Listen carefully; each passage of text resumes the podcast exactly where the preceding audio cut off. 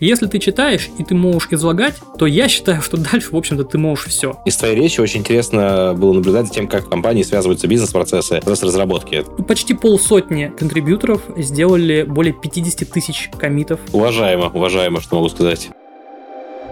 Привет, на связи Хекслет подкаст. Говорим об ай ти и программировании, о карьере и развитии разработчика, о мотивации и обучении. Поехали! Поехали!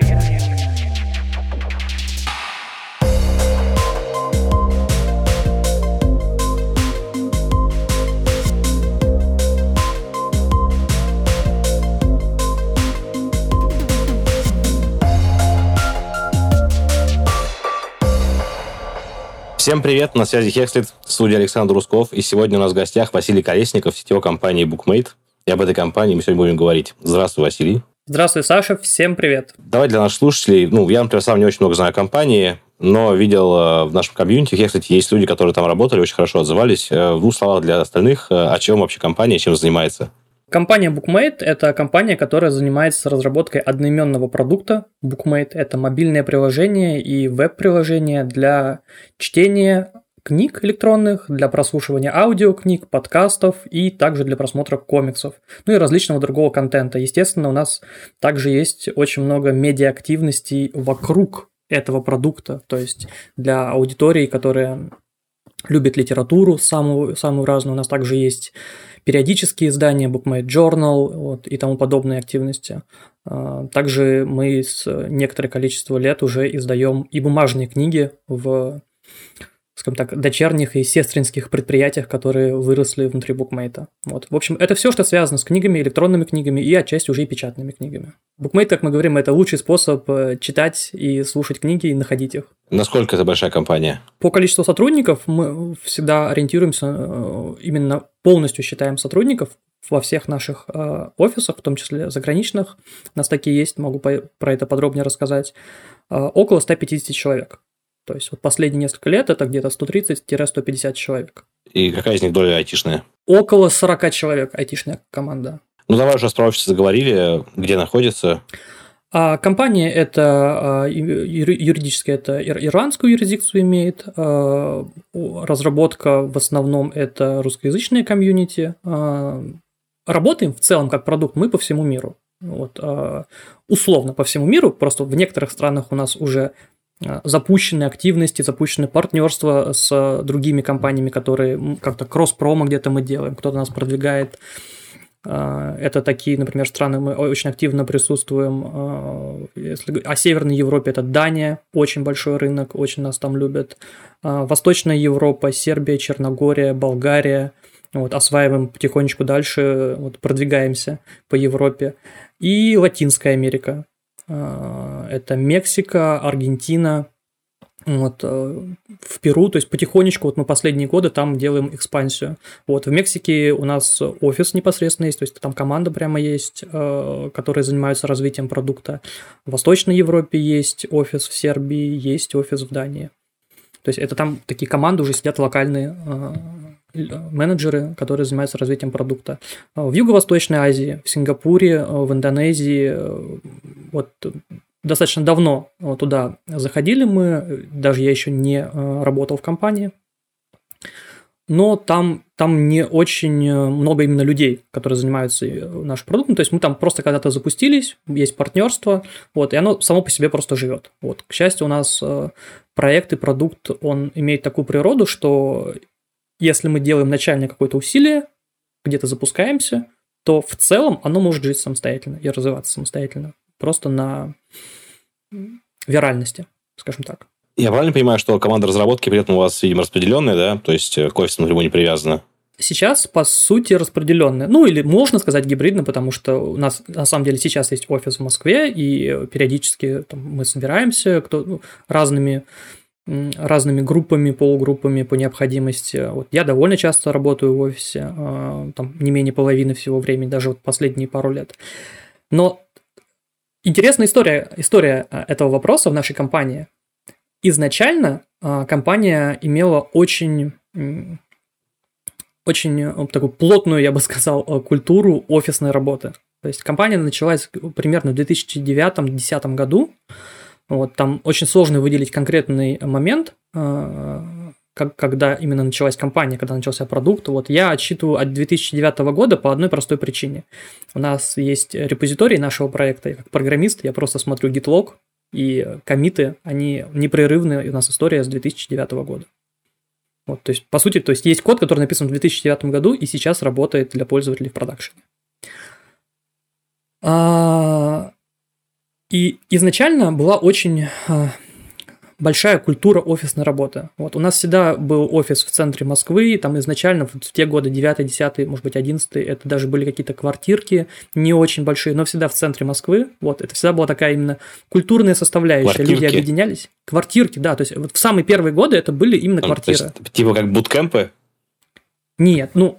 Просто арендуется квартира в Москве, где-то вот в историческом центре, там, на Китай-городе, по-моему, была эта квартира, и, и сейчас это делается, вот, да, даже я застал даже такие практики, вот уже в последние годы, там, в восемнадцатом-девятнадцатом. Ну, одним словом, нам нужно было выделить группу для работы над очень изолированным проектом, который, ну, был чистым экспериментом, и тоже мы просто, чтобы не смешивать людей внутри офиса, мы арендовали квартиры, вот, и там сделали микроофис на несколько месяцев. Это популярная практика. А тогда это вообще, то есть, компания была еще очень маленькая, она только зарождалась. До ковида, до ковида, то есть, почти десять лет, мы всегда работали в офисе. Не просто разработчики, а вот все сотрудники, которые относились, ну, вот все, кто были в России, по сути, так получалось, что люди были местные, то есть, люди были московские, и все находились в офисе. Вот у нас были офисы всегда в центре, вот на, на Арбате, на Тверской, вот такие, то есть мы путешествовали несколько раз, там, раз в несколько лет, и была очень такая культура, то есть люди постоянно видели друг друга, команды смешивались, перемешивались, все время был микс, было очень легко общаться, например, редакции, то есть те, кто у нас занимается контентом,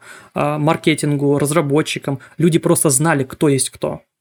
Конечно, когда у нас изменилась ситуация во всем мире одновременно. В двадцатом году мы очень быстро среагировали. Мы, даже я помню, мы ушли полностью на карантин. Мы, очень быстро у нас менеджерская команда приняла решение, и мы отправили всех на карантин в России, в московском офисе, еще до того, как всех принудительно отправили на государственном уровне. Вот, за несколько дней мы ушли до этого.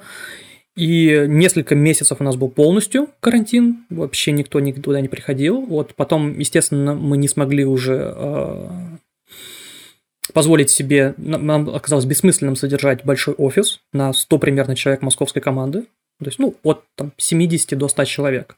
Вот это очень большой офис у нас был. Э, мы переехали в офис поменьше еще через несколько месяцев, и с тех пор вот у нас есть офис поменьше, тоже относительно не так близко там, совсем к центру, к центру, потому что мы обычно привыкли, по сути, у Красной площади работали много лет. А вот сейчас у нас офис на Белорусской, уютный особнячок, полностью свое здание, вот, в два этажа, вот. Очень такое приятное, комфортное место, дворик собственный у нас там, тоже одним словом, если активности часто очень можно проводить, вечеринки, вот, очень приятное место. Когда ты говоришь «совнячок», ты имеешь в виду, что это двухэтажный офис с кабинетами, или это как, тоже как, больш... ну, как, бы, как жилое, как сказать, жилая недвижимость, то есть э, с комнатами, там, залами? Нет, нет, это здание изначально коммерческое, то есть вот как офис организации. Оно изначально так построено было специально для того, чтобы его использовать таким образом. Вот там какие-то раньше были другие организации. Просто... Я почему спрашиваю, потому что ты сказал про квартирки, я подумал, что, может, это тоже часть культуры, потому что э, не, звучит для меня не совсем как офисная, да, культура, это такая особая как бы рабочая культура, создавать эти квартирники. А чем обусловлен вообще такой подход? Вот, представьте для аналогии, вы работаете в компании Microsoft, очень большой, с, где офис, он просто пропитан культурой э, Microsoft. Или там вы работаете там, программистом, который делает непосредственно Windows.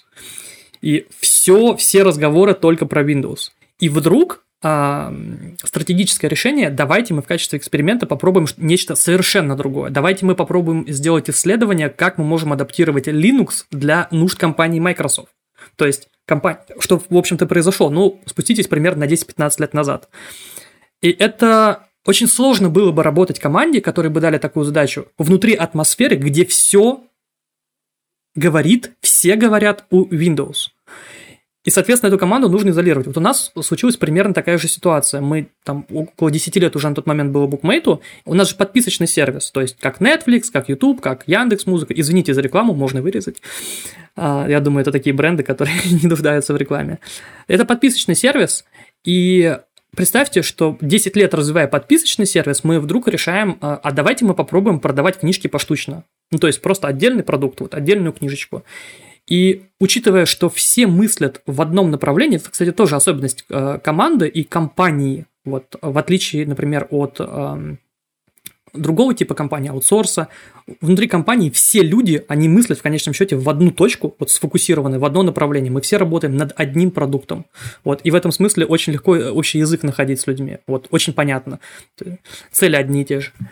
И вот когда все направлено на, на то, чтобы все мысли всех, всего коллектива направлены на то, чтобы делать именно подписочный сервис, очень сложно в этой атмосфере думать о том, как построить сервис, причем тем же самым людям, ну, то есть какой-то группе, которые вот работали много лет над тем, чтобы делать подписочный сервис, как сделать сервис по продаже каждой книжки отдельно.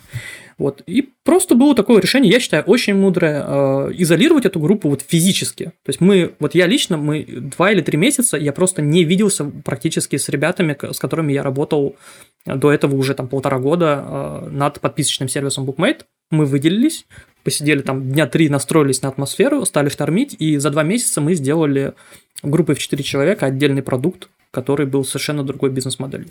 Интересно, да, я, честно говоря, повторюсь, никогда об этом не слышал, но звучит действительно, в этом есть некоторый смысл, то есть это же женская культура, да, которая в офисе э, физически олицетворена. Э, идея понятна, да, чтобы переключить человека вообще в другую парадигму, и чтобы его предыдущие практики никак не отягощали. Раньше что говорили про продукты, проекты, чем можешь поделиться из того, что можно говорить, чем вы сейчас непосредственно занимаетесь, именно, может быть, давайте поговорим немножко о техническом уровне, как все это устроено, какие технологии используете? С удовольствием. Bookmate, он просто громадный, он необъятный, в нем столько всего интересного технологически, столько разных направлений, большинство из которых вообще не видны конечному пользователю. Многие компании, они категоризуются как би ту би или би ту си, то есть ваш бизнес, он для других бизнесов, для компаний или для конечных пользователей, для клиентов. И вот Bookmate, он на самом деле одновременно и би ту би, и би ту си, или точнее так, он имеет два модуля, один би ту би, другой би ту си. Не в смысле одного и того же продукта, например, можно было бы подумать, что, ну, вот как Хекслет, да, то есть вы можете продавать подписку для пользователей, те, кто хочет научиться, можете продавать те же самые подписки, но компаниям. А тут другое. Я не имею в виду, что мы можем продать какие-то корпоративные подписки, хотя такое тоже мы можем сделать. Вот я не это называю би ту би бизнесом, а именно другую сторону. Нам ведь для того, чтобы клиентам э, предоставить каталог, предоставить книги, нам необходимо эти книги где-то получить, получить на них права, получить права на это распространение. А это уже отношения с другими юридическими лицами, с другими компаниями, издательствами, э, крупными интеграторами книг, э, авторами, э, частными лицами, э, физическими лицами. И это би ту би составляющая, то есть у нас отдельные команды работают именно как аккаунтинг, партнерское направление, которые занимаются взаимодействием с партнерами и издательствами, провайдерами контента, вот мы их так еще называем. И это же все нужно автоматизировать, это все нужно обслуживать. И когда я как пользователь думал о Bookmate, я же вообще не задумывался о том, что там же нужно не только, допустим, там, тот же биллинг, платежная система, нужно же не только от пользователя деньги принять, но нужно еще и насчитать, например, деньги, которые заработал наш партнер. Это мы должны их посчитать, сделать для него биллинг, мы должны с ним расплатиться. А напоминаю, в самом начале я рассказал, что Bookmate – это международная компания, в том смысле, что она работает в, в самых разных э, регионах мира. Вот мы, как так, мы, в общем-то, ничем не ограничены. Вот сколько у нас ресурсов и сил хватает, мы вот в такой степени развиваемся. Мы бы, конечно, хотели вообще везде присутствовать, но постепенно делаем экспансию. Так вот, у нас же, представьте себе, пользователи в самых разных странах мира. У них разные валюты, разные языки. У нас наши партнеры, издательства, они в самых разных странах мира. У них тоже разные языки, разные э, налоговые законодательства, у них разные, очевидно, валюты. Э, и все это, для всего этого нужно делать внутренние системы. Э, ну, то есть что-то похожее на и эр пи, наверное, да, если классифицировать эти, эти системы. Все это нужно автоматизировать, все это нужно программировать. Для наших коллег, аккаунт-менеджеров, нужно делать различную аналитику, отчеты, дэшборды, придумывать всякие механики управления аккаунтами, предсказывать наши финансовые траты, то есть насколько, насколько дорогие книги к нам поступают, потому что это тоже поступает в автоматизированном режиме. Кстати, нужно конструировать вот эти пайплайны автоматизированные, по которым мы получаем контент. Вот, потому что, представляете, мы, допустим, наши коллеги из бизнес-департамента, они выходят на связь с каким-то очень крупным издательством, ну вот таким крупным, мирового значения. Это очень большая победа для нас, на самом деле, как для компании. То есть мы синтегрировались с очень крупным издательством, и теперь нам нужно будет какое-то время, скорее всего, поработать очень плотно с техничес- технической командой нашей, с технической командой этого издательства, который... Зачастую ее вообще не будет, то есть они там приглашают сторонние какие-то компании, они там работают, как правило, ну, долго уже, уже они будут, скорее всего, эти компании там. И мы должны построить пайплайн, то есть каким образом мы ежедневно получаем книги. И если это крупные издательства, я специально сделал пример с крупным издательством, на момент интеграции нам могут вполне спокойно сказать там, окей, да, пожалуйста, забирайте, вот лежит наши там два-три терабайта книг. Вот, представляете, то есть... Вот мы вроде делаем сервис, и у нас не то чтобы, вот, например, тот же high-load, да, я бы не сказал, что у нас high-load, у нас количество запросов именно к серверу эй пи ай при сотнях тысяч активных пользователей, при миллионах пользователей зарегистрированных, я бы не сказал, что по трафику high-load прям, вот, потому что пользовательский опыт, он, как ни странно, такой, что он не подразумевает именно очень активного использования сервера. Пользователь всего лишь скачивает книгу на телефон, и он ее читает, то есть, да, мы постоянно отправляем статистику, чтобы понимать, сколько пользователей прочитал, потому что для нас это важно, это, эти цифры, они участвуют в расчете ревеню для правообладателей, да, то есть, в зависимости от того, чем больше пользователь читает, тем больше правообладатель зарабатывает. Это мы периодически отправляем на сервер, но это не создает прям колоссально большой нагрузки. Но с точки зрения, вот, например, работы с теми же данными, я бы сказал, что проблемы, они гораздо больше и интереснее, потому что контент, медиа-контент, особенно аудиокниги, он просто очень тяжелый. И я даже... Мне всегда... Мне, я бы сказал, что мне нравится э, сравнивать э, нас с Ютубом. Просто потому, что как программист еще много лет назад, до того, как я пришел в Bookmate, я часто думал, для меня, у меня такая-то в голове была, как проблема Ютуба. Она для меня заключалась в том, что в YouTube, скорее всего, загружают в единицу времени контента, который по своему хронометражу больше, чем вот это время, которое, которое потребовалось для его загрузки. То есть, условно говоря...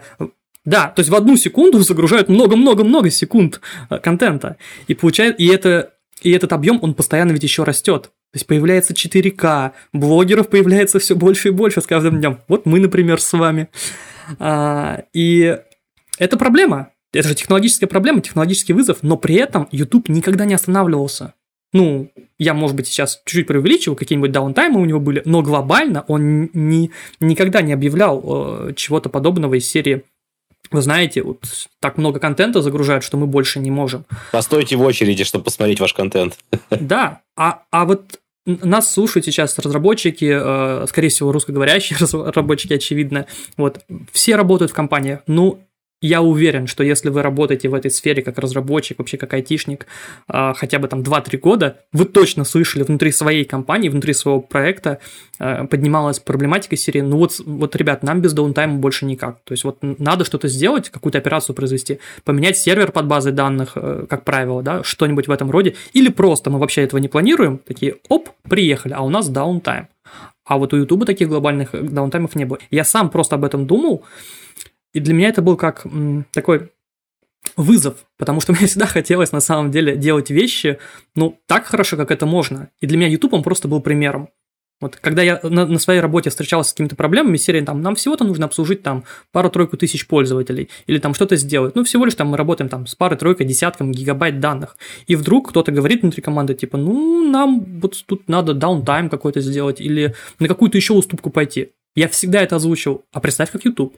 Вот, мне это было интересно. И вот в Bookmate, Bookmate, он вообще очень сильно еще стал больше напоминать мне YouTube, потому что это контент, и контент именно загружается. Да, у нас большей частью загружает контент, конечно, не конечные пользователи, как в YouTube, у нас загружают в основном это вот поставщики, которых, как мы их мы называем, интеграторы, это, как правило, какие-то другие компании, которые рядом с издательствами работают, потому что издательства, как ни странно, они ну, это же такой тип компании, которым технологический, технологический аспект э, им кажется, что не очень нужно развивать, и поэтому ай ти-отделов в издательствах их просто, как правило, нет.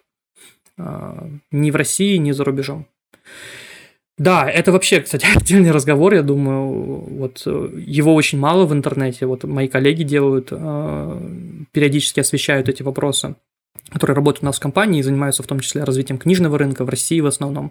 Вот они, бывают, периодически выступают в подкастах. Мне самому это интересно, я слушаю, но когда я это нахожу, я понимаю, как, как мало вообще людей интересуется этой темой, как мало вообще там людей. То есть, вот, представляете, кому... Кто развивает книжный рынок электронных книг? Даже не то, что в России, а на международном уровне. Наверняка все знаете, кто-то пользовался, читал из электронной книги, есть такой формат и паб. Собственно, это основной формат, с которым работает Bookmate. И вот и паб – это спецификация. То есть, он входит… То есть, его развивают консорциум, такие же рабочие группы, как, какие развивают, например, там, формат эйч ти эм эл, там, которые работают над спецификациями веб-движков. Ну, потому что и паб – это чисто эйч ти эм эл, на самом деле, эйч ти эм эл пять внутри, вот просто еще надо множество, не в смысле тегов, а надо множество, которые описывают еще там формат файла, как, как должен быть манифест выглядеть, икс эм эл-файлик, как должен сам контейнер в конечном счете выглядеть, вот такие аспекты. Так вот, можно просто зайти на репози... в GitHub есть открытый репозиторий с и паб-спецификацией, и есть одна всего лишь программа, всего лишь одна, которая пишется, ну, программное обеспечение, которое пишется вот людьми, которые составляют эту группу или каким-то образом к ней относятся. То есть, во всем мире есть всего лишь одна программа, которая, ну, вот, работает с и пабом. Она называется и паб чек. И просто... То есть, типа, этал... эталонная, как бы, да, получается? Да, да. Ну, то есть... Чтобы была понятна аналогия, то есть, вот как... Кто, кто определяет, как должен выглядеть эйч ти эм эл, например, в браузере? Я думаю, фронтендеров очень много а, нас слушает сегодня. А, то есть, по сути, этим занимаются там Apple, Google, а, Mozilla, да, то есть, вот такие гиганты. Все остальные уже на каком-то следующем уровне. И вот и пабом там занимается группа буквально в несколько человек во всем мире, при том, что это формат, который пользу, которым пользуются, ну, в котором книги, которые читают люди во всем мире. И я просто смотрю на коммиты, там вот буквально один человек последние несколько лет, я как начал только работать в Bookmate, я просто сразу окунулся в эту тему полностью. Там буквально один человек, один молодой француз пишет этот и паб чек много лет. И очень тяжело, то есть я постоянно, я подписан там на ишью, смотрю пул реквесты, и я... Я смотрю, как это все происходит, и я понимаю, что очень тяжело, очень мало ресурсов. Вот. Что уж говорить о цифровизации книг в России, да, то есть на локальном рынке. То есть даже на международном уровне, технологически, если аспект брать, это все еще предстоит много всего сделать, я бы так сказал. Достаточно, да, ну, подробное описание дал ландшафта. Понятно, что сложные бизнес-процессы требуют, соответственно, довольно сложных решений. Давай поговорим о том, как организовано, как, как люди вообще побиты на команды, как, как они с этим проектами взаимодействуют, как у вас построен процесс в общем, в общем и целом. Команды, они сформированы по образу продукта, я бы так сказал. Дело в том, что продукт – это мобильное приложение, соответственно, на две основные платформы – Android и iOS. Хотя у нас очень много лет, до две тысячи восемнадцатого, если я не ошибаюсь, года развивалась Windows Phone платформа. Напомню, Microsoft полностью закрыла поддержку платформы, и мы еще где-то через полгода остановили, остановили разработку на этой платформе, только через полгода после закрытия. А на самом деле приложение доступно до сих пор. И у нас есть живые пользователи, которые до сих пор пользуются Windows Phone. Мы... Также периодически нам очень всегда интересно, в технологической команде мы наблюдаем, у нас даже есть более старые платформы, когда-то, я думаю, что там года до четырнадцатого или пятнадцатого было даже приложение Bookmate для платформы Symbian, если кто-то из Old School помнит такую платформу. И мы до сих пор видим трафик с этой платформы. То есть есть клиенты, которые пользуются. В основном в Юго-Восточной Азии, то есть там видно, ну, более простыми моделями телефонов пользуются и дольше, и оттуда до сих пор есть трафик. Соответственно, iOS, Android, и у нас есть одноименные команды, то есть есть команда, которая занимается мобильным приложением iOS, есть команда, которая занимается мобильным приложением Android, есть команда, которая, естественно, занимается сайтом, сайтами и всем, что связано с вебом, этого очень, на самом деле, много, про это можно тоже отдельно дальше поговорить, и самая большая команда – это, конечно, бэкэнд, потому что все происходит на бэкэнде.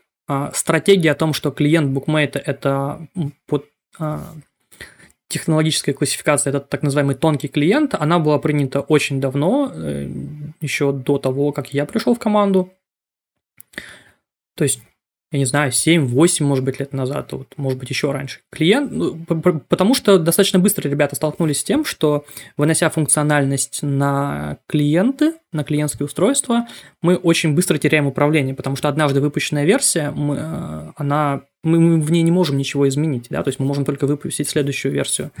А так как у нас сервис именно подписочный, именно подписочный, то для нас вот этот момент поддержки совместимости, он крайне важный, потому что мы хотим, выпустив версию единожды, знать, что если пользователь ее установил и он купил на ней подписку, так как подписка привязывается уже через платежные системы, мы понимаем, что может возникнуть ситуация, если мы будем там обновление постоянно или что-то ломать на сервере, совместимость, я имею в виду ломать на сервере, не сам сервер ломать, то мы можем э, допустить такую ситуацию, что клиент, э, с, ну, который не может физически обновиться, а такое бывает, потому что иногда сама платформа, операционная система не позволяет поставить более новую версию нашего приложения, э, он может попасть в ситуацию, когда он не может обновиться, но подписка, так как она немножко параллельно существует, у нее отдельный свой жизненный цикл, то есть она существует внутри э, там, банковской системы, платежного шлюза, она у него останется. И таким образом мы окажемся в ситуации, что пользователь продолжает платить деньги, но не может пользоваться продуктом. Вот это было понятно очень-очень давно, то есть, опять же, я даже не застал это время, потому что я работаю в компании достаточно долго, и была принята стратегия, мы всегда и все делаем таким образом, чтобы обеспечивать максимальную совместимость. Вот поэтому наш эй пи ай-сервер, написанный на Ruby, Ruby on Rails, вот мы немножечко начинаем подходить к бэкэнду, он... прям, я бы сказал, напичкан вещами, которые обеспечивают совместимость, и в этом смысле можно просто получить колоссальный опыт, как это делать. Вот, если там пользуетесь какими-то продуктами, интегрируетесь, и часто сталкиваетесь с тем, что эй пи ай просто меняется, ломается, и нужно постоянно э, выполнять обслуживание своего собственного проекта, чтобы поддерживать новую версию эй пи ай э, партнерского какого-то, и вас это мучает, то... Да, или наоборот, если вы пользуетесь там, какими-то замечательными системами, например, Stripe, который то, точно так же поддерживает, э, замечательно поддерживает на, просто именно на технологическом уровне, я считаю, что это просто образец того, как необходимо выстраивать э, обратно совместимый эй пи ай серверный. Вот мы многому напрямую у них учились, учимся, э, брали их руководство по тому, как это строить, и воплощали их у себя на проекте. Вот, самая большая команда – это бэкэнд. Итого, напомню, перечислю iOS, Android, фронтенд и бэкенд. Это четыре кита технологических, четыре команды, которые работают над всей инфраструктурой, кодом. А, ну и, конечно же, инфраструктурная команда. То есть мы живем, как ни странно, не в облаках, как модно нынче сегодня, а из самого начала проекта мы живем на арендуемых серверах. То есть в дата-центрах, на арендуемых серверах мы просто покупаем голое железо и арендуем. Вот. И дальше делаем все самостоятельно. То есть начиная от установки операционной системы и дальше всю, всю инфраструктуру.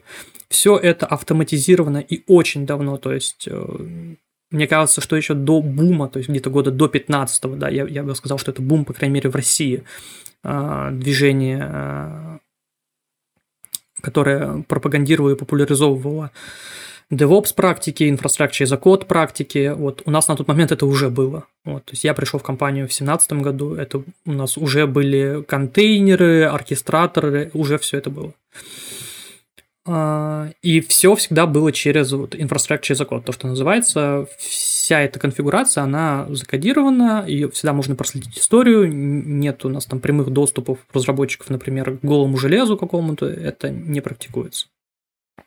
То есть, итого, бэкэнд, очень большая команда, для нас большая, естественно, просто относительно других, это у нас порядка десять человек бывает, да, то есть, ну, плюс-минус, какие-то могут быть флуктуации, походы, да, там, восемь человек, да, может быть, двенадцать человек. Конечно, мне, тем более как руководителю, мне, конечно, всегда хочется, чтобы был запас, да, по, по ресурсам, по кадрам.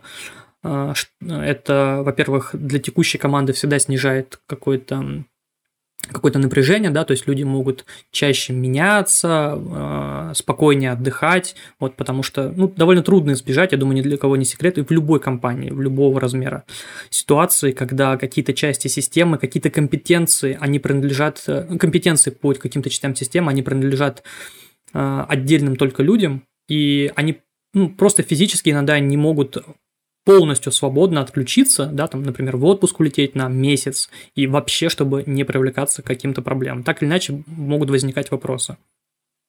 Вот, поэтому, конечно, мне как руководителю очень хотелось бы, чтобы по кадрам, по ресурсам всегда был запас, даже я бы сказал. Вот. Так что десять человек для нас, но я думаю, что там даже на этот год у нас планы, что мы вполне можем расширяться в полтора, даже до двух раз. То есть такая у нас возможность. Это, кстати, опять же, важно, наверное, было сказать.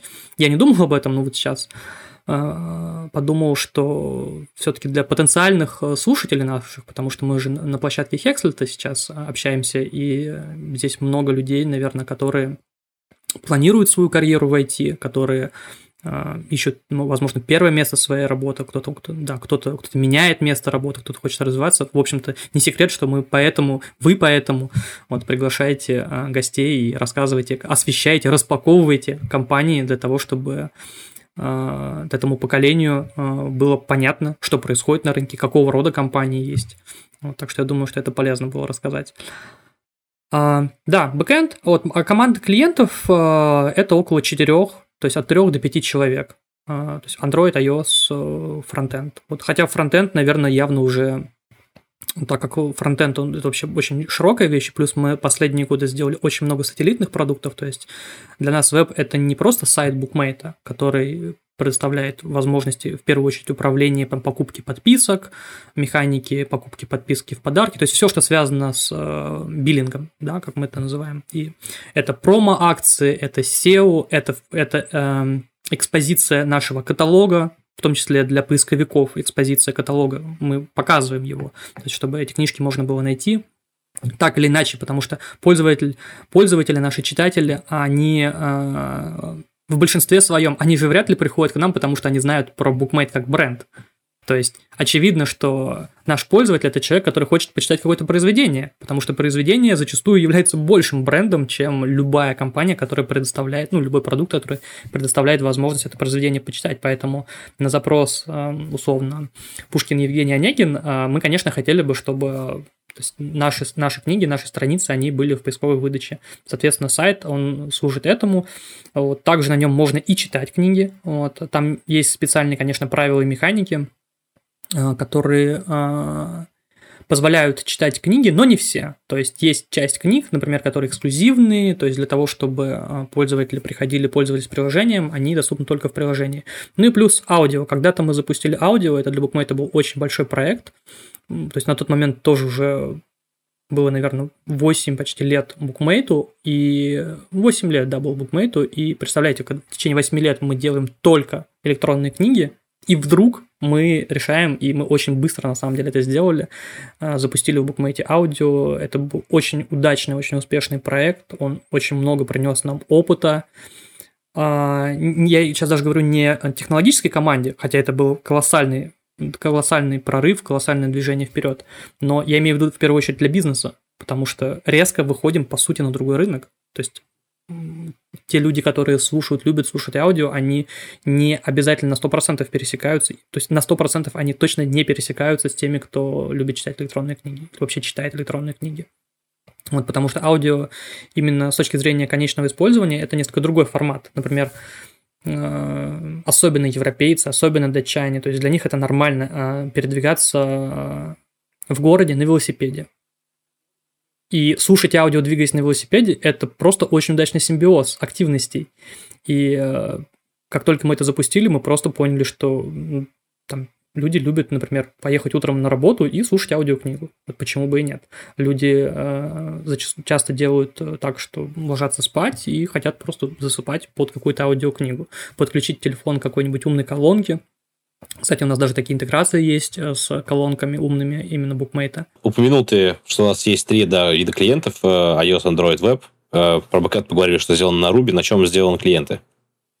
На чем сделаны клиенты? А, мобильные клиенты iOS и Android, они сделаны на полностью нативных технологиях, то есть для iOS это приложение на... Сейчас, я думаю, спокойно можно говорить, что это приложение на Swift.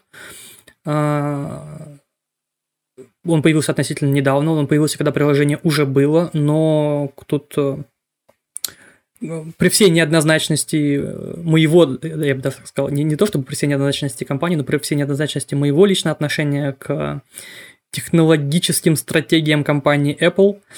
Вот, я не очень, на самом деле, как разработчик люблю язык Swift, и, да и, ну и Objective-C вызывает вопросы, хотя по многим аспектам, на мой взгляд, он даже лучше, чем Swift.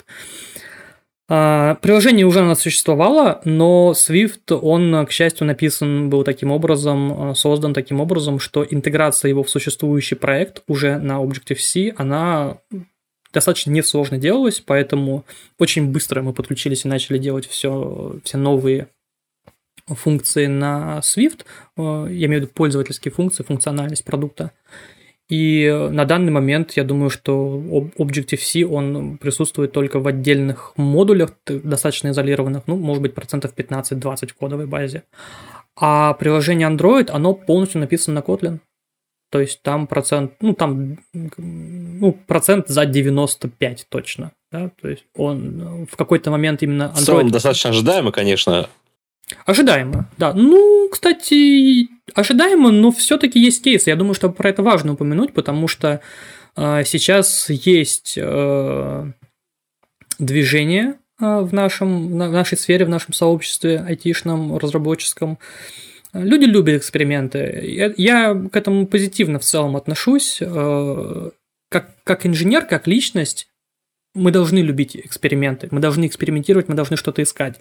Другой вопрос – как это аккуратно стыковать с нуждами производства, с нуждами компаний, нуждами бизнесов, в которых, внутри которых вы работаете и, собственно, за счет которых вы живете. Тут не нужно этим пренебрегать. Мы инженеры, мы зависим от этого.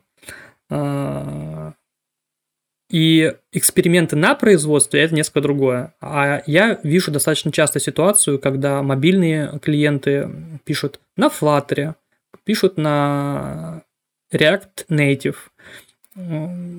Успешных историй с большими, действительно технологически большими проектами я, подчеркиваю, лично я не слышал. Я, ну, приходят часто же люди на собеседование, рассказывают, как у них было в других проектах, в других компаниях. И если очень сильно хвалят опыт свой с подобными платформами, я имею в виду React Native, Flutter и тому подобное, то есть не Kotlin на Android и Swift Objective-C на iOS, то, как правило, выясняется, что это проекты из серии, ну, одна страничка. Ну, вот, что-то, что-то несложное. А, да. А какие еще используются у нас клиентские платформы, библиотеки? А, веб, веб достаточно разношерстный, да, то есть это, естественно, JavaScript, Node.js. А, то есть наш сайт, он развивается последние... Ну, достаточно долгое время для того, чтобы, в общем-то, уже, уже забыть о том, что когда-то это было иначе. То есть, я думаю, лет пять, может быть, даже шесть. Он развивается как совершенно отдельный модуль, потому что легко себе представить, если мы начинали в две тысячи девятом году, то веб-сайт, учитывая тогдашнюю популярность фреймворка Ruby on Rails, веб-сайт, он был полностью внутри одного проекта с бэкэндом. Вот. И это разделение у нас произошло где-то в районе, может быть, пятнадцатого-шестнадцатого года. То есть, когда сайт был полностью выделен, ну и... Конечно, моменты совместимости всякие долго-долго-долго еще давали о себе знать, и вычищалась потихонечку из бэкэнда, функ... вычищалась функциональность, которая относилась непосредственно только к вебу, чтобы Bookmate, Bookmate был client-агностик, да, то есть неважно, кто посылает запрос в эй пи ай-сервер, веб-сайт или мобильное приложение. То есть веб-сайт – это Node.js, э, на, на, непосредственно на клиентской части очень много React. Я лично думаю, что, конечно же, неизбежно это связано с веяниями моды. Э, трудно от этого, ну, трудно от этого просто увернуться. Вот, э. Я не думаю, что кто-то один когда-либо смог бы даже на себя взять ответственность за то, чтобы... За то, ответственность сказать, вот это я лично решил, что здесь будет React, и я могу это обосновать, и... Ну, это очень большой проект, и, никогда, то, и над ним всегда работает команда, то есть есть коллективная ответственность, а команда, ее члены постоянно меняются, вот, поэтому... Да, много React-а, У нас в последние годы появилось очень много сателлитных различных сайтов, я о них кратко упоминал, то есть мы делаем периодические издания, они... Сначала мы запустили, например, в России, а, так как мы а, мульти, мультиязычный, собственно, продукт, и у нас есть отдельные региональные офисы развития, офисы развития продукта, то а, тут же за этим последовало... Последовала, я бы сказал так, франшиза, то есть мы начинали запускать эти периодические издания в Сербии, мы запустили в Дании их, и это все отдельные сайтики. И вот уже для этого проекта большого, который сейчас уже можно рассматривать как большой проект, хотя когда он развивался, это казалось даже как отдельные маленькие практики, мы очень любим классические технологии, то есть... не привлекать очень много JavaScript, не привлекать, на фронтенде я имею в виду, не привлекать какие-то комплексные фреймворки, но использовать чистый си эс эс, чистый эйч ти эм эль, использовать статические генераторы сайтов, Hugo зачастую это, ну, в принципе, они плюс-минус все похожи. Вот, Hugo очень оптимальный, на мой взгляд, вариант. Ну, то есть больших отличий функциональных между статическими генераторами сайтов развитыми я не вижу, хотя очень много этим сам лично занимался. Вот. Ну, просто Hugo имеет достаточно большую поддержку со стороны сообщества, со стороны разработчиков и в целом особых проблем не вызывает. Вот. И такой, такого контента мы в последние годы делаем очень много. Вот эти сайты у нас, они просто вырастают как грибы. Вот. Поэтому, кстати, команда фронтенда, она... заметно нуждается в ресурсах, вот, потому что, в принципе, все понятно и можно это делать, но, учитывая наши амбициозные планы, вот, я думаю, что фронтенд, конечно, у нас будет развиваться как команда быстрее всего в ближайшее время. Такие технологии. И если переходить к бэкэнду, наверное, да, по, по очереди, какие технологии используются там? Ну, давай, мы немножко поговорили, давай, да, поглубже копнем. Да, Ruby on Rails... Я думаю, что это, вот, это как раз Bookmate тот проект, который вот ровно попал в ту оригинальную, я бы сказал, волну, когда Ruby on Rails набирала обороты с максимальной скоростью, там, я не знаю, по сотни процентов в год прироста было проектов. Уже, конечно, был GitHub, наверное, и Twitter, но они только-только появились и вот гремели вот этой славой, и неудивительно, что... очень толковых, интересных, талантливых ребят, разработчиков, работающих тогда в Москве, уже работающих в том числе с этим фреймворком, их захлестнула идея Ruby on Rails, фреймворк для получения удовольствия для людей, и они взяли ту область, которую они любили. Это действительно, кстати, были ребята, которые очень любили книги. Вот, и они сделали... Ну, первоначально это был просто сайт-библиотека. То есть не было еще понятно моменты про подписки, не было никакого бизнеса. Они просто написали код и сделали сайт. И это Ruby on Rails. Я даже где-то у нас, наверное, в тексте вакансии я специально писал, как у нас непрерывно развивается вот эта кодовая база бэкэнда Ruby on Rails. По-моему, это была версия даже то ли первой мажорной ветки, но, скорее всего, второй, потому что первая, по-моему, она была чуть ли не вообще закрыта, то есть ей пользовался Дэвид и давал ее своим друзьям, но публичная была уже вторая. И вот Ruby on Rails у нас второй мажорной версии был. Какая версия Ruby? Ну, наверное, там тоже версия Ruby была где-нибудь в районе один семь - один восемь, вот, для тех, кто уже занимается и понимает, насколько это давно. Мы очень бодро, я бы сказал, как команда, особенно для такого большого проекта. О его объемах я отдельно скажу, потому что это интересно. Я считаю, что это большой проект. Мы достаточно быстро обновляемся и держим себя в тонусе по версиям. То есть на сегодняшний день на Ruby три переходить, в общем, довольно сложно. Я на меньшем проекте переходил, достаточно много усилий потратил. То есть на проекте до тридцать тысяч строк кода. Вот у меня это заняло, ну, несколько дней. Вот, но это такой относительно свежий проект. Ну и тридцать тысяч строк кода – это уже такой близко к среднему, с меньшей стороны. То есть это от маленького до среднего по моей личной классификации, по моим ощущениям. В Bookmate последняя версия, последняя версия ветки два, то есть Ruby мы обновляем, ну, буквально максимально быстро, то есть у нас прямо в чат прилетает уведомление о том, что вышла очередная версия Ruby или там ключевых фреймворков, у нас нотификации на это настроены, и Ruby обновляется достаточно легко. Выделяется сразу человек какой-то из команды, который занимается, потому что Нужно будет, скорее всего, сделать анализ совместимости библиотек, все это по отдельности обновить, возможно, сделать pull-реквесты в какие-то библиотеки публичные, дождаться их приемом, если они pull-реквесты не принимаются, сделать форки, об... все это соединить вместе и обновляться. Вот, поэтому по Ruby мы двигаемся очень быстро в плане мажорной версии, вот на, на, на третью версию вполне возможно, что в этом году перейдем. Тем более, что стабильная версия, то есть три точка один, она вышла буквально, если мне не изменяет память, в декабре. Вот. То есть это первая, я бы сказал, стабильная версия ветки три. По Rails у нас, я считаю, что Rails обновлять в целом задача довольно сложная, особенно там где-то начиная пятая, хотя, может быть, это просто мой личный опыт, то есть я начинал с четвертой, четвертой версии Rails, пятая, шестая, седьмая, сейчас у нас Rails шесть, вот, я бы сказал, достаточно свежий. Я начинал писать на Ruby on Rails в две тысячи пятнадцатом, в две тысячи пятнадцатом году, и я знаю проекты из того времени, которые до сих пор сидят на третьей и четвертой версии. Вот в две тысячи двадцать первом году, в две тысячи двадцать втором году уже, непрерывно при этом развиваясь. У нас Rails шесть, к счастью, были, были у нас такие амбиции, я думаю, к счастью, вот мы обновились, были ребята, которым этим занимались. Это было не, не, не просто, и дальше объясню как раз почему. Я обещал рассказать, почему я считаю, что Bookmate – это большой технологический проект для Rails проекта. проекта. Я не раз задавался вопросом, как измерять проект, по каким метрикам, для того, чтобы просто можно было говорить, он большой, маленький, средний.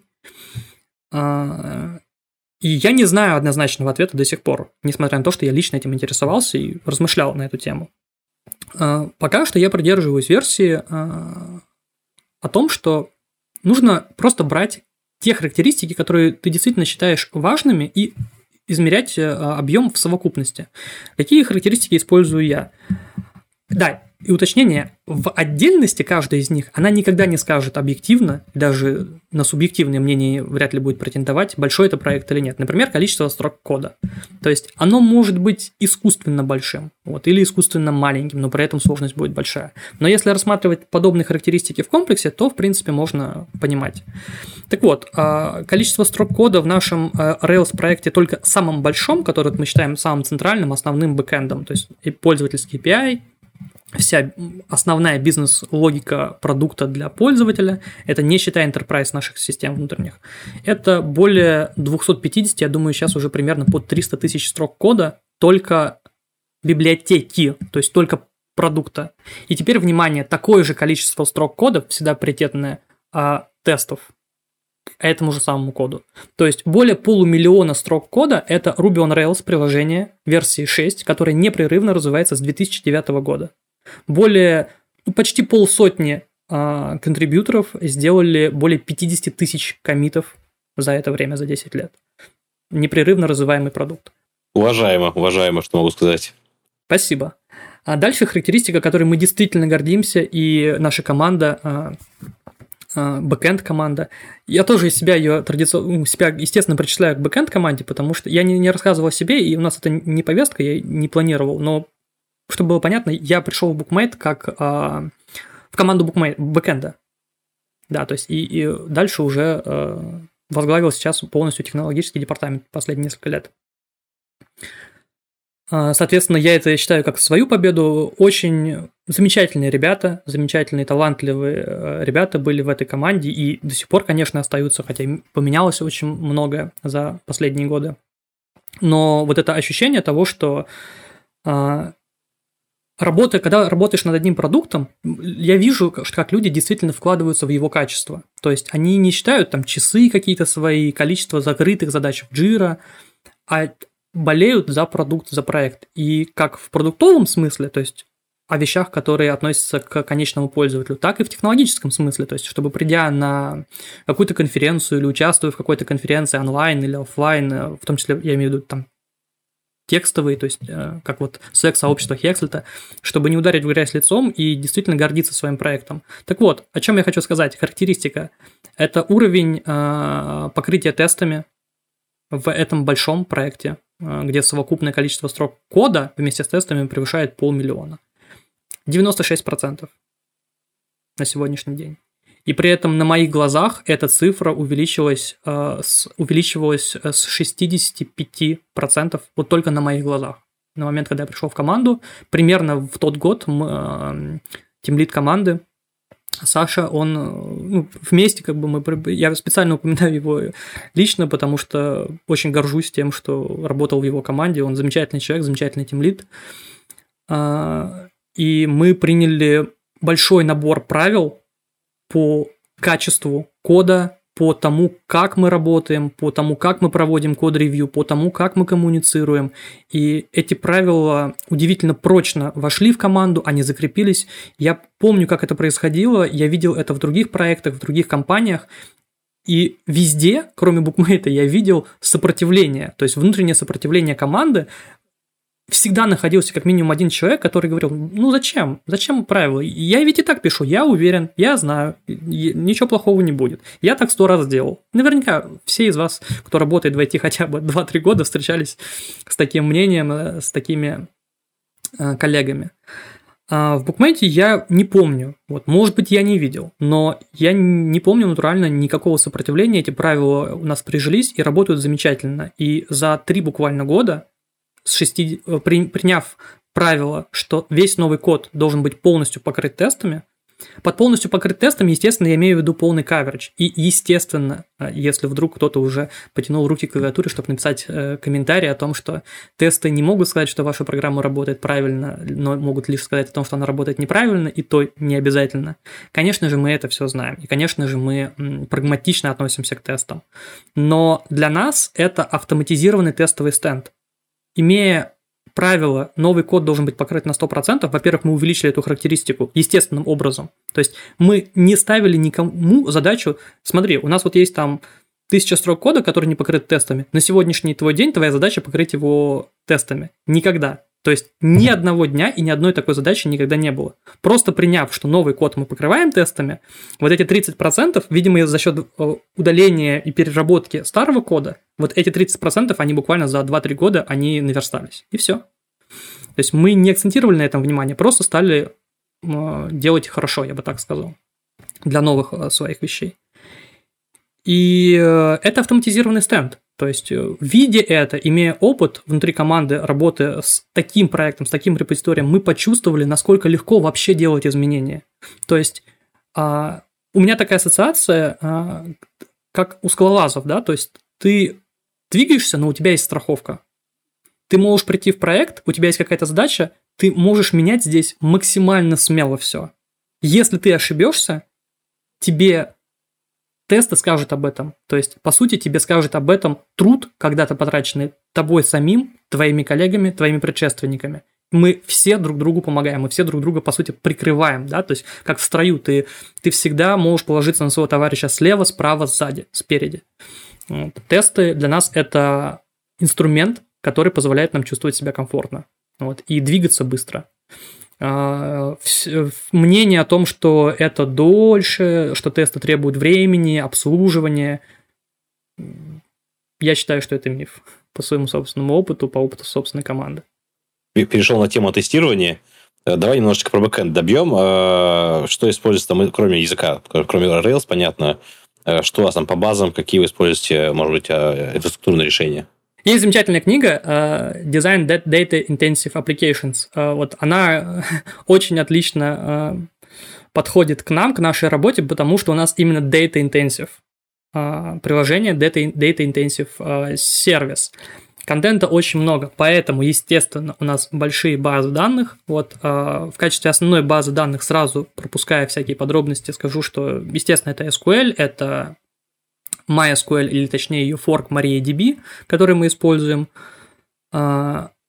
Общий объем именно MySQL, вот эс ку эль базы данных, которые, по сути, о эл ти пи база данных, то есть она содержит данные, необходимые для жизни проекта, да, то есть для того, чтобы исполнять транзакции, которые поступают ежесекундно в сервис.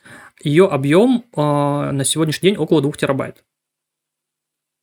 Вот, то есть работа, если, если кто-то скучает на, на своих проектах, думая о том, что где бы мне вот с высокой нагрузкой, там, со сложными задачами поработать, у меня что? У меня тут база данных, ну, табличка на сто записей. В принципе, файлик можно записать в ямлик джейсончик, и разницы-то не будет никакой.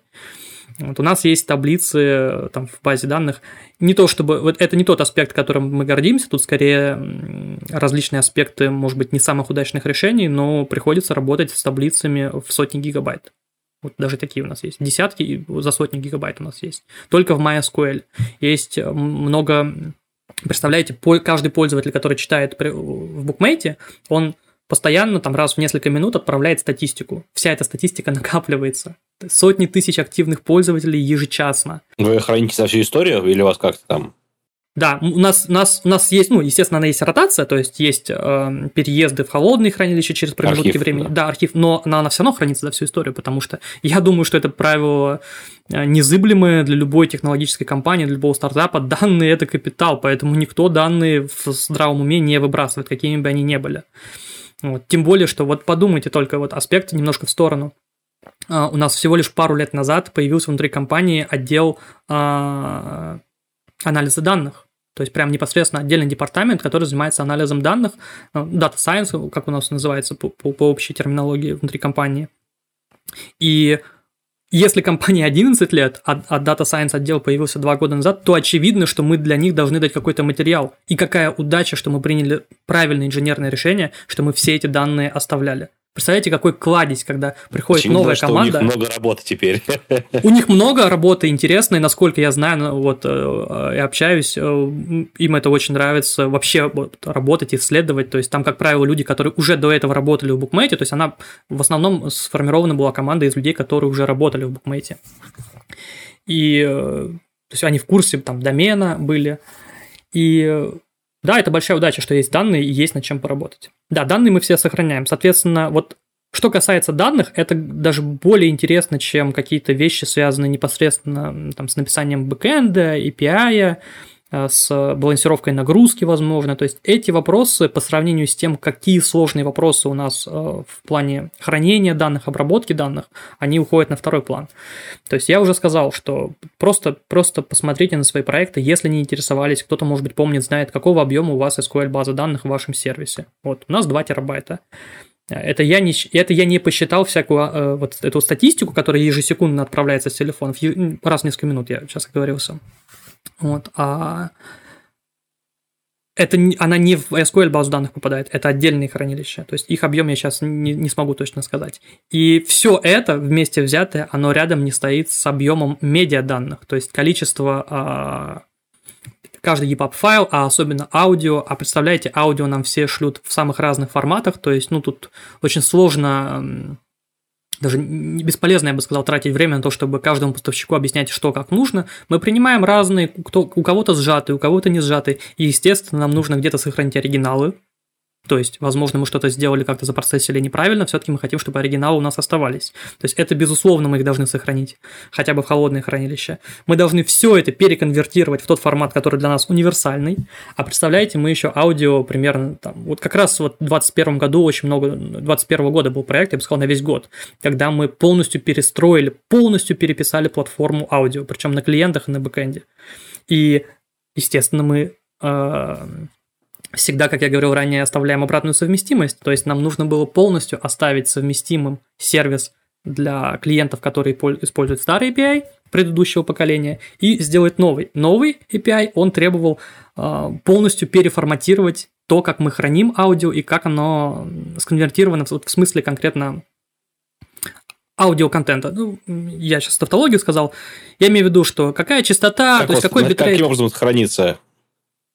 Это файлы или это какое-то хранилище? Это файлы, но, ну, в конечном счете это всегда файлы, даже если это хранилище, ты, наверное, имеешь в виду что-то вроде эс три, ну, например. Я имею в виду, да, да, это семантические файлы. Это да. Распределенные э, файловые системы, то есть наверняка кто-то работал с чем-то вроде эн эф эс, у нас э, очень активно используется такая файловая система, называется GlusterFS. Вот, я напомню, что, еще раз, что мы же не в облаках живем, мы живем на собственном железе, то есть все эти кластера, рейд-массивы, физические рейд-массивы и виртуальную файловую систему, сетевую распределенную, это все делают наши инженеры внутри нашей команды. Готов спорить, за всем этим еще система репликации хитрая, наверное. Конечно, конечно. Причем междата-центровые. То есть мы специально мы реплицируем это все ежедневно. То есть у нас там база данных ежедневно реплицируется. Не просто, а мы специально на протяжении многих лет делали это в отдельный дата-центр. И это даже было в одной стране. Вот, а в какой-то момент мы даже в другую страну. То есть это в Европе у нас дата-центры. То есть мы даже между, в, разные, в разных странах у нас хранятся оригиналы и бэкап на всякий случай. То есть чтобы это не было завязано на один дата-центр. Команда, команда инфраструктурная, она, я думаю, после бэкэнда сразу можно плавно перейти, она крайне для нас важна, и я всячески призываю и приглашаю также всех, кто интересуется администрированием, инфраструктурными задачами, девопсом, построением современных собственных облаков, кластеров. Мы всем этим занимаемся, занимаемся сами, у нас действительно талантливые ребята, которые работают с нами очень долго, которые параллельно имели и параллельно с букмейтом работали там и до, и после, работали в крупнейших мировых компаниях, вот, не без гордости могу это сказать. То есть это инженеры высокого уровня, которые для нас, непосредственно для компании, делают эти решения, создают и обслуживают. Горжусь ими. Извините. Отличная, отличная ремарка. Это очень приятно быть частью, ну, для потенциальных слушателей, я думаю, интересно представить себя частью компании, где так гордятся своими сотрудниками, которые действительно делают такой непростой труд. Что мне остается, потому что ведь, и это с иронией, конечно, я говорю, но, но, но и, не, и без иронии в то же самое время. Объясню. Я же э, развивался всегда как программист, но волею судеб мне пришлось возглавить э, вот всю разработку конкретно в букмейте. И, конечно же, я до сих пор, несмотря на то, что я этим занимаюсь уже более двух лет, по сути, чисто менеджерской работой, но, конечно, у меня до сих пор эта деформация, трансформация, она до сих пор происходит. И, конечно же, я завидую белой завистью всем, кто может работать непосредственно с кодом, с байтиками, битиками, кто может решать интересные алгоритмические, технологические задачи. И Ну, естественным образом я горжусь. Вот, я люблю своих ребят, я, я горжусь и завидую белой завистью, когда они рассказывают о своих успехах, о том, как они смогли системы построить, обслужить, выйти из каких-то трудных ситуаций. Конечно, это есть. Вот, потому что мне это близко. Я же ну, изначально, конечно, я инженер. Я и до сих пор считаю себя инженером, а про менеджерство так сбоку говорю. Хотя по факту оно по-другому. Я все-таки прошу тебя чуточку поговорить про менеджерство. Интересно узнать, как у вас устроен процесс движения задач. То есть команд так было не очень много, они достаточно камерные, но в то же время ты описал очень много разных задач, проектов. То есть, видимо, э, все это достаточно flexible должно быть. Как вы подходите вообще к, к, к планированию, скажем так, к управлению? Я думаю, что планирование, оно достаточно типичное вообще для продуктовых ай ти-компаний, может быть, даже не продуктовых ай ти-компаний. То есть у нас, естественно, есть таск-трекеры, у нас, естественно, есть э, некоторые аспекты популярных методологий. Специально в таком виде говорю это, чтобы не напасть на критику, на критику из серии «А, у вас не настоящий agile, не настоящий скрам» и тому подобное. Да, он у нас не настоящий, мы, мы в курсе. Но есть некоторые аспекты, то есть такие как спринты, задачи, workflow. Интересные наблюдения, мое собственное, они вряд ли потому, что плохие какие-то или некачественные, но эти процессы, они очень часто меняются, то есть в незначительной степени. Вот. Я думаю об этом как об эволюции, то есть мы можем работать, работать, работать, потом у нас некоторые, аспект, некоторые аспекты, может быть, командные, может быть, еще какие-то, они поменялись, и мы таким образом оптимизируем или как-то меняем workflow. То есть когда-то команда была маленькая, ну, действительно маленькая, там, года до пятнадцатого-шестнадцатого, и, и все помещалось в один проект в Jira, ну, в один проект. В какой-то момент мы вырастаем, и нужно кому-то уловить этот тренд и понять, ребят, вот тут мы уже просто больше путаемся, чем... То есть нас инструмент больше запутывает, чем помогает. Поэтому давайте здесь что-то разделим. Где-то мы применяем некоторую функциональность той же, того же таск-трекера, то есть как он себя ведет, как он диктует нам, как работать. Да? То есть там, доску использую, или там, какой-то линейный список. Мы им пользуемся. В какой-то момент понимаем, особенно еще производитель может... Мы облачный сервис используем, поэтому производитель может что-то изменить, обратно несовместимое, и для нас это изменит workflow, рабочий процесс. Мы его тоже оптимизируем, вот, поэтому я не могу сказать, что он постоянный, константный и никогда не меняется. Вот. Но на протяжении вот последних пяти лет могу сказать, что это всегда было планирование в самых разных видах, но э, я бы так сказал сразу, что обо всем планировании. У нас есть планирование примерно самых больших крупных проектов на год, у нас есть плани- планирование больших проектов на квартал, на предстоящий из предыдущего списка, и, соответственно, внутри квартала у нас уже планирование есть на каждый спринт, это две недели. таким образом. Но нужно понимать, что вот эта методология и этот рабочий процесс, он хорошо работает, когда вы непосредственно делаете продукт, особенно когда новый или, ну, относительно свежий продукт вы делаете, потому что в него нужно постоянно поставлять новую функциональность. Но у нас же очень много обслуживания, у нас много технологических задач, которые вообще никак не связаны с продуктовыми спринтами, поэтому в этом режиме работает, работают какие-то части этих команд. То есть, я напомню, команд четыре, допустим, разработческих, но отдельные люди из них, они могут в течение вот этих двух недель работать внутри этого двухнедельного спринта, при этом другие люди из этих же самых команд, они будут работать над долгоиграющими задачами какими-то технологическими, например, там, мы полностью обновляем платформу, да, вслед за вендором, там, вышел ай о эс тринадцать, и нужно поменять полностью все процессы на си ай, да, си ай си ди, все процессы, там, связанные с инструментами разработчиков, потому что э, там, на, на бэкэнде и даже на фронтенде это относительно легко по сравнению с мобильными платформами. То есть, если вот кто сталкивался, понимает меня, вот особенно если кто сталкивался с обоими платформами, э, мобильные платформы вот в этом смысле обновляются гораздо сложнее. То есть, на, перейти с Руби два на Руби три – это одна задача, перейти там, с одной версии Android или даже просто Android Studio версии языка на другую – это гораздо сложнее. Вот. А, поэтому, да, то есть, такой режим, задача, Jira, двухнедельные спринты. У нас замечательная команда продукта есть, которые являются генераторами идей того, что нам нужно сделать в продукте, продукт-лид. Очень тесно с ними интегрирован отдел, замечательный тоже технологический наш отдел, которым также отдельно горжусь очень сильно, это отдел Quality Assurance, да, который занимается у нас тестированием полностью. У нас очень, у нас, я уже говорил, что очень много автоматизированного тестирования, при этом у нас есть замечательный отдел, который все руками это проверяет, и это совсем другое тестирование, оно про другое. Они являются, сотрудники этого отдела являются кладезями знаний того, как работает продукт целиком. И я специально это анализировал, думал об этом, об этом, а никто другой вообще не может так хорошо знать продукт, потому что каждый пользователь, наш вот конечный потребитель, он тоже не знает так хорошо продукт. Не потому, что он ну, не глубоко копает, даже если он глубоко копает, но наш продукт, он многоликий. Пользователь в Сингапуре видит наш продукт достаточно сильно по-другому, в отличие от пользователя в Сербии или в Серб... пользователя в Мексике, потому что у нас там специальные есть переключатели, брендированные экраны, которые подстраиваются под определенную локацию, мы по-разному, мы, вот момент локализации, это очень отдельно большая, это отдельная большая работа для нас в Bookmate. Именно локализация, я не имею в виду просто язык текст перевести, а локализовать под да, местность понятно. Продукт. Вот. Я уверен, что ты в курсе термина этого, но мы все-таки для молодого поколения в основном выступаем, поэтому это, я думаю, важное уточнение. А, и Quality Assurance – это люди, которые проверяют одновременно все кейсы, и они действительно имеют самую полную картину, в отличие и от конечных пользователей, и в отличие от разработчиков, которые работают каждый над своим аспектом, над частью системы. То есть это такой именно действительно отдел выходного качества, то есть они проверяют все, и когда возникают какие-то моменты, они быстрее всего, по моему собственному опыту, всегда отвечают на вопрос, как оно у нас работает, как оно должно работать, просто потому что они это видели в разных ракурсах, с разных ракурсов, с разных точек зрения. И, соответственно, они очень активно применяют, они очень активно принимают участие в процессе планирования совместно с командой продукта, совместно с лидами команд. То есть мы прорабатываем задачи, что нам нужно сделать, исходя из текущей ситуации, текущих требований, бизнес-требований.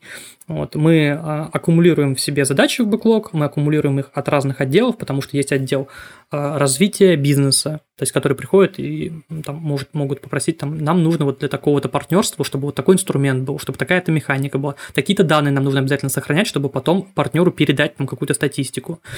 Это все приходит вот в эту группу, которая такая, это не отдельный департамент, но это группа людей из разных департаментов, которые всегда понимают, что у нас в бэклоге. То есть и в него входят лиды команд технологических, люди из продукта и люди из Quality Assurance в основном. Центральный комитет, такой, да, то есть такой комитет, который вот, занимается формированием спринтов и бэклогов. И задачи эти попадают, ну и, соответственно, мы просто по приоритету примерно их планируем. Тут, в принципе, процесс, я думаю, понятный, несложный, предсказуемый, как и в любой другой компании. Дальше по нему двигаемся. Из процедур еще таких, которые зачастую относятся именно вот к тому, что называется методологией, у нас, естественно, есть синки, стендапы, стендапы каждый день. Вот. Некоторых людей это удивляет, вот, но это было всегда, это было, когда мы работали в офисе, вот, и когда мы работали в офисе, это были стендапы, прям настоящие стендапы, ну, то есть мы прям вставали все в кружочек, командой, утречком, за кофе. Вот, всегда это было очень лампово, тепло. Никогда я не видел внутри команды никакого, там, никакой критики данной процедуре. Вот. Хотя вне, вот, внешние наблюдатели, кандидаты часто, когда приходят, спрашивают, а как у вас вот это происходит? И, ну, не раз я слышал мнение о том, что не-не-не, я вот раз в неделю буду писать, что я сделал, вы мне вот задач на неделю накидайте, и все. Я, я не против. Я считаю, что на самом деле все имеет мне кажется, место быть. Достаточно незрелый подход, нет? Ты понимаешь, трудно, я не очень хочу быть категоричным, понимаешь, потому что для, для разных людей, для разных проектов, то есть я знаю таких профессионалов-одиночек, которые действительно могут работать в таком режиме, но тут, тут баланс. Мы уже такая команда. Ну, если тебе так удобно, я уважаю, лично вот мое мнение, я уважаю тво, твое мнение, твой подход. Наверное, ты профессионал так умеешь, но просто нам не подходит. То есть я не буду э, интегрировать в команду, пытаться интегрировать в команду человека, который, ну, ему просто не подходит наш формат. Зачем? Вот. Когда есть, когда есть возможность интегрировать тех, кому это, кого это устраивает, кому это нравится. Нам нравится, на самом деле. То есть люди... Отдельно тут можно тоже одной строкой сказать про время работы в команде, вот в наших командах, в бэкэнде, в мобильных командах. То есть есть люди, которые, ну, там, насчитывают стаж только в Bookmate пять и более лет. Я думаю, что там рекорд среди разработчиков что-то около восьми лет. Вот. Причем это люди, как правило, вот все, кто работает очень долго, в основном это люди, для которых Bookmate был там не первой, не второй, не третьей работой, а у которых совокупный стаж сейчас около двадцати лет. Вот просто чтобы вы понимали, то есть люди там уже десять-пятнадцать лет работали, пришли в Bookmate и здесь уже работают столько, потому что они нашли это как остров спокойствия. К нам приходили, у нас в команде работают бывшие си ти о, у нас в команде работали люди, топ-лиды из Яндекса приходили. И действительно талантливые люди, сейчас я говорю не просто ради лычки, а это действительно талантливые люди, с которыми я лично работал и очень сильно их уважаю, как инженеров. Вот это были люди, которые занимали там тут позиции в крупных технологических наших компаниях в России и за рубежом, кстати. И до сих пор тоже, кстати, работают люди, которые за рубежом в очень крупных компаниях работали, всем известных, не буду называть имена, но в компаниях со штатами э, в десятки тысяч, наверное, даже в пару сотен тысяч человек. Вот, вот, так, вот такого объема. Вот, Bookmate – камерное место в этом смысле. Очень много людей я видел, которые одинаково выражали вот это мнение, что это такой островок спокойствия. То есть после всего сумбура крупных, крупных корпораций ты приходишь и просто работаешь и получаешь удовольствие от коллектива и от продукта. Вот, но мы сбились. Про планирование я должен рассказать. Не уходить с этой темы, я помню. Я уже описал процессы из методик, из этих деталей, изнутри методик. У нас есть стендапы, у нас есть звонки. Все построено внутри команды, внутри компании, построено на такой единой коммуникации. То есть у нас разные отделы, они совершенно, у них разный жизненный цикл может быть, но при этом в плане инструментов мы очень все объединены. Мы используем Slack общий, причем этот Slack для всех регионов. То есть мы спокойно, вот нам, нам пишут э, наши коллеги из Мексики, например, то есть у них нет разработки отдельно своей, то есть там э, офис развития бизнеса, и они спокойно нам пишут, мы с ними созваниваемся, то есть разработчики, и мы все друг друга знаем, то есть, к счастью, там большинство все-таки команд, они еще с, из времени, когда мы работали в офисе, и эти коллеги к нам приезжали периодически, там раз в полгода у нас устраивалось такое большое собрание, куда мы приглашали всех э, наших коллег из разных стран, и собирались, и мы лично друг друга знаем. То есть теперь, когда я созваниваюсь, например, с коллегами Сербии, Мексики, Дании, я их знаю, то есть мы с ними там где-то там, общались, выпивали, может быть, даже. То есть очень, очень приятно в этом смысле, и этот Slack, он у нас единый, то есть все друг друга знают, все общаются, нет никакого вот этого вот... То есть у вас асинхронная коммуникация, правильно я понимаю? То есть нет такого, что... Здесь сейчас ответь мне, пожалуйста. Ну, нет, нет, это часовые очень пояса, получается, размазаны по всей...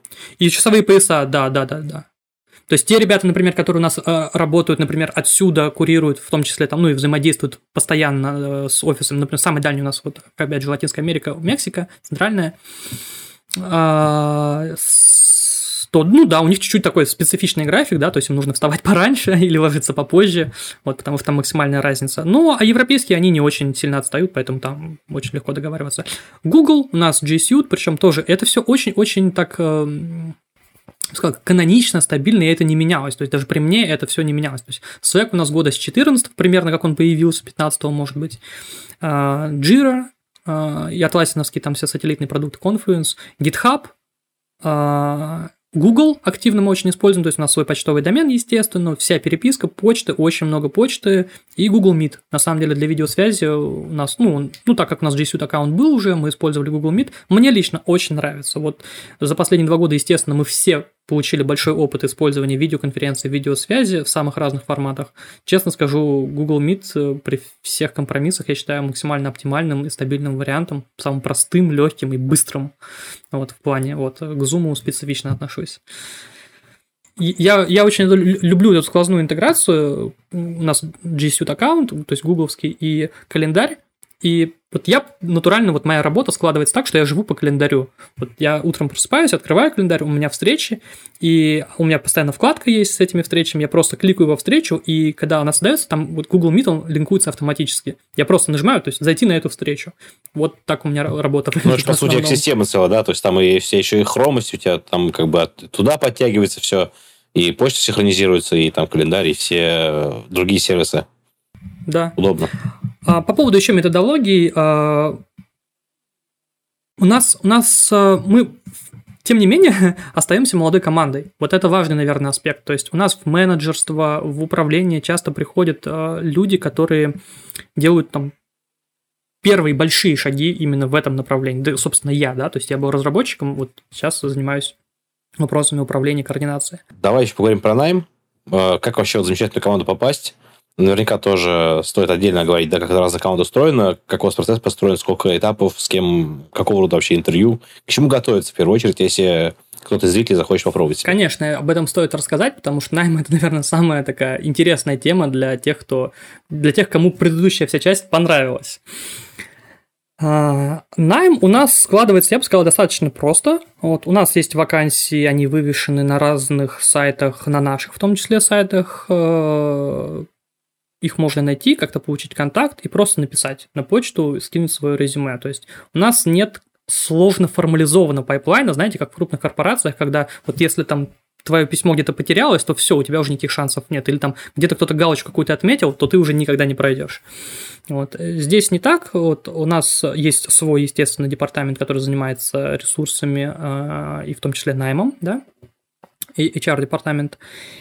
Все попадает в наших коллег, все заявки, и они попадают в основном тимлидам. То есть у нас процесс именно технологический, если говорить вот, то есть про программистов мы в основном сейчас говорим, все вакансии попадают тимлидам и одновременно мне. То есть я, в принципе, успеваю до сих пор смотреть все резюме, которые попадают. Ну, где-то когда-то, там, тем более, если особенно в отпуске, да, то я... также и доверяю при этом же одновременно на сто процентов своим тимлидам. Они проводят первичное технологическое интервью, то есть где просто смотрят э, уровень технических знаний, и ну, также попутно они просто смотрят, насколько им кажется, что будет подходящим человек как коллега в их команде. Есть свои минусы того, что у нас очень классный дружный коллектив, потому что когда весь коллектив очень классный и дружит, между собой общается, то каждого следующего человека, чтобы туда принять, то есть уже не будешь брать любого человека. То есть нужно, чтобы действительно показать его команде, и они скажут, ну да, хороший там кандидат, там парень, девушка, и нам, нам понравилось по общению. Если человек будет очень как-то специфично общаться, быть тем более токсичным, это случается крайне редко, но всегда феерично. Вот когда такое встречаешь, мне кажется, все-таки с годами становится этого еще меньше. Вот, хотя я застал еще людей, которые вот... Ну, не знаю, они как будто бы еще из девяностых. Вот. Причем молодые ребята, но они вот очень специфично общаются и в коллективе просто как будто бы не могут работать, мое мнение. Мы пока... И потом, после того, как я получаю обратную связь от лидов, то есть они приходят, рассказывают, ну, отписываются. Все это в чате, естественно, асинхронно, как мы уже сказали. Я говорю, приходят, потому что, ну, как будто бы приходят. Они пишут свой отзыв, что да, мы пособеседовали, уровень знаний нас, в принципе, устраивает, примерно по такой-то градации, называют нашу внутреннюю градацию, не буду сейчас об этом, ну, акцентировать внимание на этом. То есть там, ну, понятно, что там средний, маленький, средний, большой, условно такая.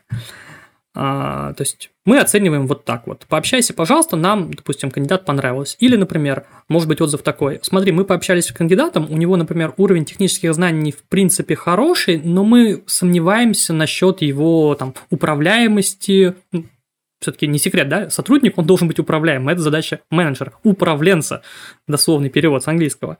Вот. Если человек не управляем, если он живет в абсолютно своем режиме, он не подчиняется никакой дисциплине, к сожалению, мы не можем с таким человеком работать, взаимодействовать. Вот. У ребят, мол, так как они больше сосредоточены все-таки на работе с кодом, с технологиями, они, конечно, в таких аспектах могут попросить меня перепроверить, пообщаться, чтобы я уже пообщался с человеком, и тот понимал, что да, вот моим руководителем, руководителем департамента моего будет непосредственно вот этот человек, и, может быть, там, э, с ним я не смогу вести себя так, как я хотел бы вести себя в команде, да, там где-то какие-то аспекты. Для примера, вот там разные могут быть моменты. Я, соответственно, делаю еще небольшое интервью после технологического собеседования. Это, как правило, там двадцать-тридцать минут, не больше. То есть просто пообщаться, чтобы человек раскрылся, чтобы я для себя построил образ, вот как он может встроиться в команду, что он там будет делать. Вот, и вообще подходит он, подходит он или нет.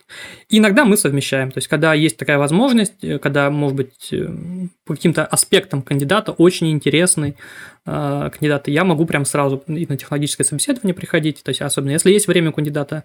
То есть, нету очень жестких правил в этом. Я не могу сказать, что, например, у нас собеседование всегда одно или всегда два. Может быть, одно, может быть, два. Я не могу сказать, что у нас собеседование тоже техни- техническое всегда идет час по времени. Может, час, а может, больше. Меньше, кстати, очень редко. В том смысле, что, как ни странно, даже если мы понимаем заранее, что нам кандидат не подходит и не нравится, мы, мы никогда не бросаем трубку. Вот, то есть мы так не говорим. Вы знаете, вот все достаточно, мы вам перезвоним или мы вам не перезвоним. Вообще никогда, я лично так никогда не делал. Не потому, что я даже, не, даже не только потому, что я считаю, что это просто неправильно. Я сам просто не могу так общаться. Ну, не, неудобно, неприятно. Я дам человеку высказаться, он, мне даже кажется, что если я полностью дам ему тайминг, он еще лучше поймет, почему ему отказали, потому что он сам будет вспоминать, как он отвечал и что он говорил, у него будет материал для самоанализа, для понимания, что ну... Он, может быть, даже ну, в процессе поймет, что просто... Может быть, даже в процессе поймет. Нет, людей, которые, которые клали трубку с той стороны, было в моем опыте очень много. То есть по разным причинам, то есть кто-то там ну просто приходил, да, там типа... Ребят, вопросы странные, я, пожалуй, пошел. Там какой-то, вот, может быть, и... ну, чаще, конечно, это бывает, когда, вы поним... да, я понял, что я, нет, я не потяну, я просто понимаю, что даже там вопросы не понимаю, извините, ребят, мне нужна там вакансия другая, я, я пошел. Вот, не то, чтобы ну, это часто это бывает. Справедливо достаточно. Да, справедливо. А про вопросы, давай уже заговорили, к чему готовится собеседование, к чему вы уделяете внимание? На что, как бы, вот, стоит сделать фокус в вашем случае? По-разному. Вот. Опять же, давай хотя бы мы сузим э, круг до э, разработчиков. Разработчиков в пять названных ранее команд. Вот. iOS, Android, backend, frontend, инфраструктура. Э, в первую очередь, э, опять же, я думаю, что мы сегодня и говорим в первую очередь, опять же, на аудиторию начинающих разработчиков или там тех, кто начинает именно работать. Мы прекрасно понимаем, что если человек начинающий кандидат, то он, ну, от него мы не можем ждать именно опыта, то есть опыта использования каких-то вещей. И сразу же сюда в противовес, если приходит человек с опытом заявленным четыре-пять лет или тем более больше, то самое главное, что мы ждем от него, не, не какие-то ключевые слова, а реальные проекты. То есть на это будет очень большой акцент. Если ты поработал уже пять-шесть лет, нам интересно, что лично ты сделал, а не в каких компаниях ты по резюме работал. То есть может прийти человек и сказать, я работал в компании N, очень известная, крупная компания, технологический бренд, все любим, но при этом может оказываться, что он просто вот был в коллективе, но никакой инициативы не проявлял, каких-то больших достижений у него нет. Вот, и рассказать нечем. Задаешь интересные вопросы, а какая у тебя проблема была? Вот. Мы очень любим задавать вопросы не вот прямолинейной серии, там, сколько будет два плюс два, там, напиши физбас, сколько канализационных люков в городе Москва. Нет. Расскажи то, чем ты сам гордишься. Ту проблему расскажи, над которой ты работал и нашел какое-то решение. Вот я вот лично, мне кажется, я заразил уже тоже своих тимлидов, всегда акцентировал внимание на таких вопросах в беседе. Человеку свободнее, мне кажется, он легче начинает про это говорить, потому что точно то, что он знает. Вот натурально то, что он знает. Это с ним происходило. Если он Если не может... признаться по своему... По своему... По своему опыту у меня вот такой, например, вопрос. Расскажи, как на своих э, предыдущих проектах, какие были проблемы.